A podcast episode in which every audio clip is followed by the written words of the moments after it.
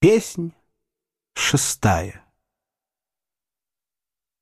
Ты мне велишь, о друг мой нежный, на лире легкой и небрежной старинны были напевать и музе верной посвящать часы бесценного досуга. Ты знаешь, милая подруга, поссорясь с ветреной молвой, твой друг блаженством упоенный забыл и труд уединенный, и звуки лиры дорогой. От гармонической забавы я негою поен отвык. Дышу тобой, и гордой славы невнятен мне призывный клик. Меня покинул тайный гений и вымыслов, и сладких дум. Любовь и жажда наслаждений одни преследуют мой ум.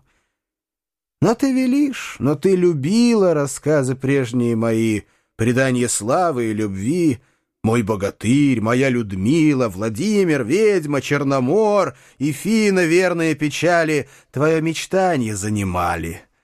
Ты, слушая мой легкий вздор, с улыбкой иногда дремала, но иногда свой нежный взор нежнее на певца бросала.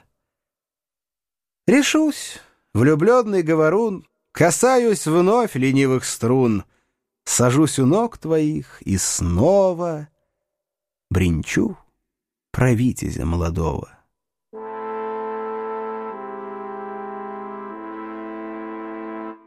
Но что сказал я? Где Руслан? Лежит он мертвый в чистом поле. Уж кровь его не льется более. Над ним летает жадный вран, безгласен рог, недвижны латы, не шевелится шлем косматый. Вокруг Руслана ходит конь, поникнув гордой головою. В его глазах исчез огонь. Не машет гривой золотою, не тешится, не скачет он и ждет, когда Руслан воспрянет. Но князя крепок хладный сон, и долго щит его не грянет. А Черномор? Он за седлом, в котомке ведьмою забытой, еще не знает ни о чем. Усталый, сонный и сердитый княжну героя моего бранил от скуки молчаливо. Не слыша долго ничего, волшебник выглянул. О диво! Он видит, богатырь убит, в крови потопленный лежит. Людмилы нет, все пусто в поле. Злодей от радости дрожит и мнит. Свершилось, я на воле! Но старый Карло был неправ. Меж тем Наиной осененной с Людмилой тихо усыпленной стремится к Киеву Фарлав. Летит, надежды, страха полный, пред ним уже днепровские волны в знакомых пажитях шумят. Уж видит златоверхий град, уже Фарлав по граду мчится, и шум на стогнах восстает. В волненье радостном народ валит за всадником, теснится, бегут обрадовать отца. И вот изменнику крыльца, влача в душе печали бремя, Владимир, солнышко, в то время в высоком тереме своем сидел, томясь привычной думой. Бояре, витязи кругом сидели с важностью угрюмой. Вдруг внемлет он. Перед крыльцом волненье, крики, шум чудесный. Дверь отворилась. Перед ним явился воин неизвестный. Все встали шепотом глухим, и вдруг смутились, зашумели. «Людмила здесь! Фарлав? Уже ли?» В лице печальном изменясь, встает со стула старый князь, спешит тяжелыми шагами к несчастной дочери своей, подходит, отчими руками он хочет прикоснуться к ней. Но дева милая не внемлет, и очарованная дремлет в руках убийцы. Все глядят на князя в смутном ожидании, и старец беспокойный взгляд вперил на витязя в молчанье. Но, хитро перст к кустам прижав, Людмила «Спит», — сказал Фарлав. «Я так нашел ее недавно в пустынных муромских лесах у злого лешего в руках. Там совершилось дело славно. Три дня мы бились, луна над боем трижды подымалась. Он пал, а юная княжна мне в руки сонную досталась. И кто прервет сей дивный сон? Когда настанет пробуждение? Не знаю. Скрыт судьбы закон. А нам надежда и терпение одни остались в утешении».